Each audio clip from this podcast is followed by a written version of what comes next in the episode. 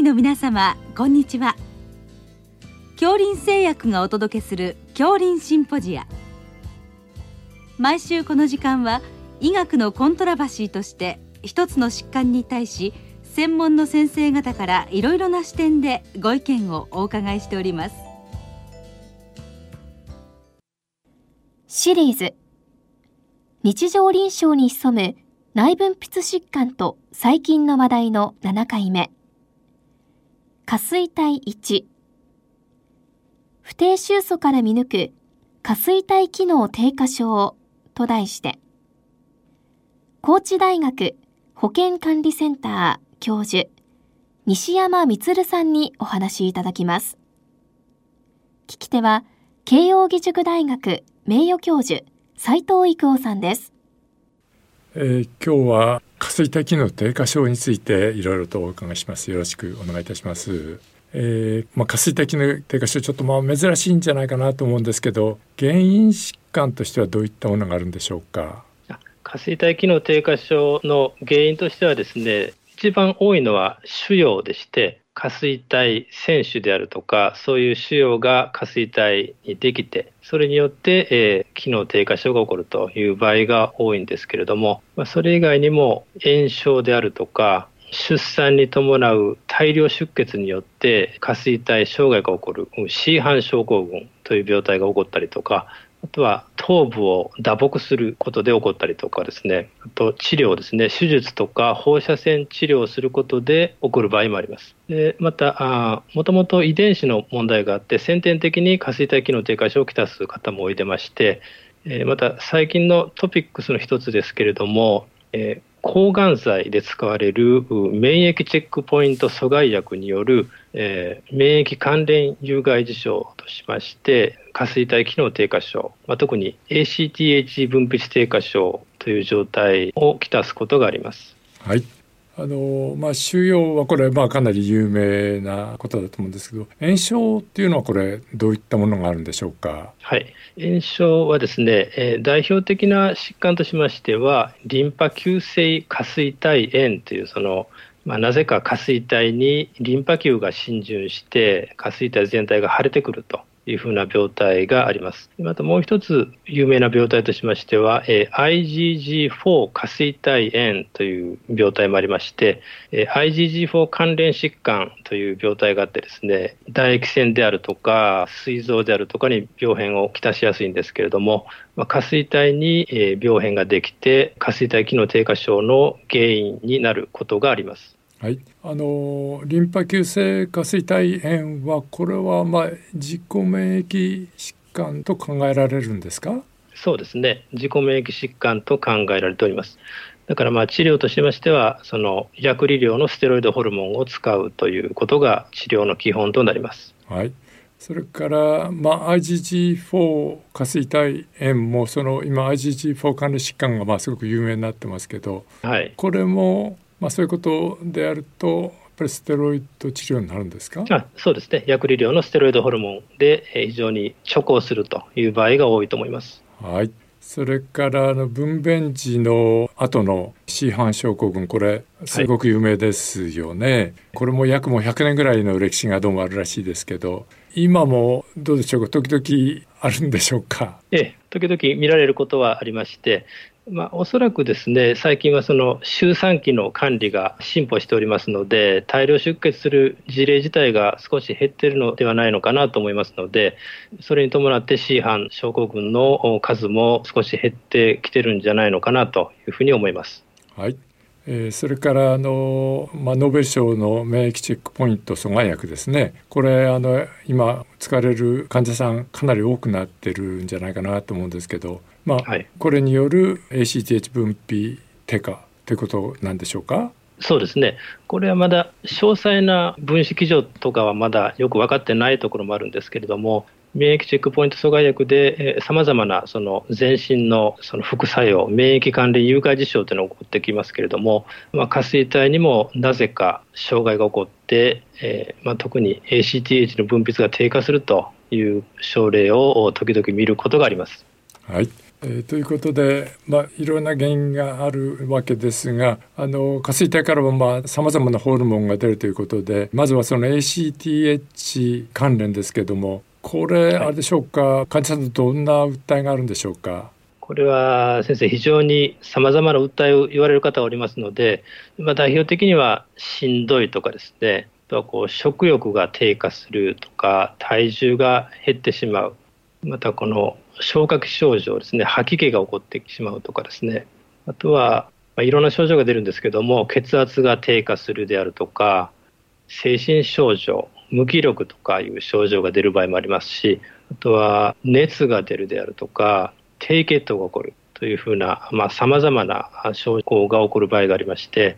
なんて言うんでしょう、特異的な証拠がありませんので、まあ、診断が非常に難しい病態だと思います。はいえー、一般内科あるいは消化器内科受診して、まあ、いろんな検査あるんでしょうけどこの診断に結びつくような変化ってどういうところにありますか？その症状だけではなかなか難しいですので、まあ、一般検査としてよく時々見られる証拠としまして、電解質の異常、あの低ナトリウム結晶が起こる場合がありまして、まあと比較的見られるものとして、この好酸球が増える、白血球の分割の好酸球が増えるというふうな変化も時々見られると思います。でやはりこの消化器の消化管検査をして異常がなくって、そのような一般検査の異常があれば、この疾患を疑ってもいいのかなというふうに思います。はい、えーということでちょっとおかしいぞということになって、まあ、この、えー、内分泌系の検査をするとなるとこれは、えー、どういったホルモンを測りますか？これは原則はその、まあ、ACTH 分泌低下症を疑う場合は、まあ、ACTH とコルチゾールをセットで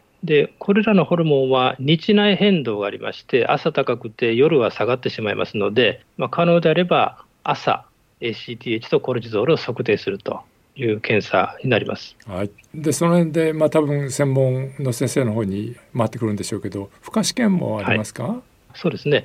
負荷試験はやはりその内分泌の専門医に委託して行うべき検査かと思いますけどもその ACTH 分泌を促進する CRH というお薬を注射してそれで ACTH の反応を見るという検査が一般的であります。はい、えー、これ治療は副腎皮質ステロイドの投与でしょうか？はいそうですね、まあ、よくお薬としてはヒドロコルチゾン商品名ではコートリルという薬を、まあ、朝晩2回に分けて内服するというのが一般的であります。はい、あのこれあれですね抗がん治療をやってる患者さんでもまあそれと並行してこれの治療をするということですね。そういうことですね。はい。あの次に TSH に関してはいかがでしょうか？TSH が低下しますと、二次的に甲状腺機能低下症をきたしますので、よくある橋本病による甲状腺機能低下症と同じような症状が出ますけれども、この寒さに弱くなるとか、活動性が落ちるとかですね、皮膚が乾燥する、除脈、脱毛などが見られます。うん、はい、そうしますと、まあ、これも少しあの一般的な変化ですけど、検査としては何で引っかかりますか、はい一般検査でよく起こる変化としましては、コレステロール、総コレステロールであるとか、LDL コレステロールが高くなる、うん、また筋原性酵素の CPK が高くなるという変化が見られます。うん、なるほど。で、まああの甲状腺機能低下症を疑うと、これも TSH とフリー T4 の測定ということになりますか？そうですね。TSH とフリー T4 を必ずセットで測定して、それで、えー橋本病の場合は T4 が低いけれども TSH が上がってしまいますけれども下垂体機能低下症の場合はその両者ともに下がりますので、まあ、簡単に鑑別はできるということになります。はいえーと、これも負荷試験やりますか？そうですね最終的にその下垂体機能低下による甲状腺機能低下症と診断するためには TRH を注射して TSH の反応が起こらないということで診断をされます。はいまあ、治療はチラージン S の投与でいいんでしょうか？そうですね。甲状腺ホルモンその T4 製剤でありますチラージン S の内服ということになります。はい。それからこのゴナドトロピンその辺に関してはいかがですか？ゴナドトロピン低下しますと二次的に生鮮機能低下症がきたしますので若年発症の場合は二次成長そのものが起こらないという場合もありますしまあ、女性の場合は月経異常、無月経がよく起こります。それから、まあ、あ不妊症であるとか陰毛液毛の脱落などが見られます。はい、えー、これの検査の測定としてはどうでしょうか？これは LH、FSH と男性であればテストステロン、女性であればエストロゲンですね、エストラジオールが通常は測定されます。はい。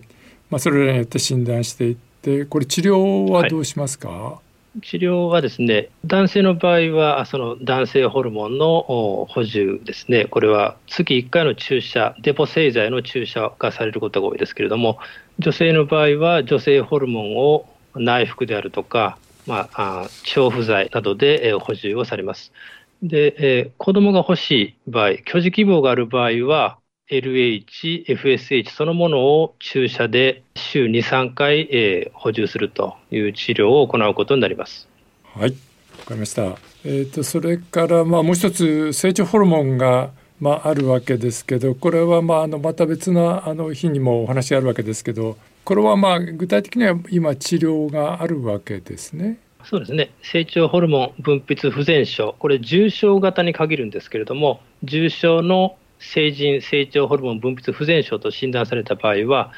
成長ホルモン製剤を自分で注射をするという治療が行われます。1日1回注射するんですけれども、最近、週1回製剤というのも使えるようになっております。はいということでこの下垂体機能低下症も日中腎症に隠れているというわけですけれどもまあいろんなきっかけで見つけて、まあ、専門医にお願いして治療していくということですね。はいそうですね。はいどうも今日はありがとうございました。はいどうもありがとうございました。シリーズ。日常臨床に潜む内分泌疾患と最近の話題の7回目。下垂体1不定収素から見抜く下垂体機能低下症と題して、高知大学保健管理センター教授、西山充さんにお話いただきました。聞き手は、慶應義塾大学名誉教授、斉藤育夫さんでした。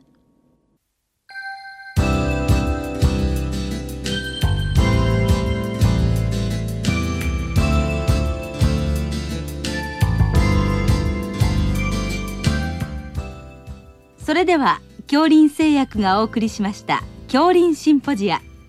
来週をどうぞお楽しみに。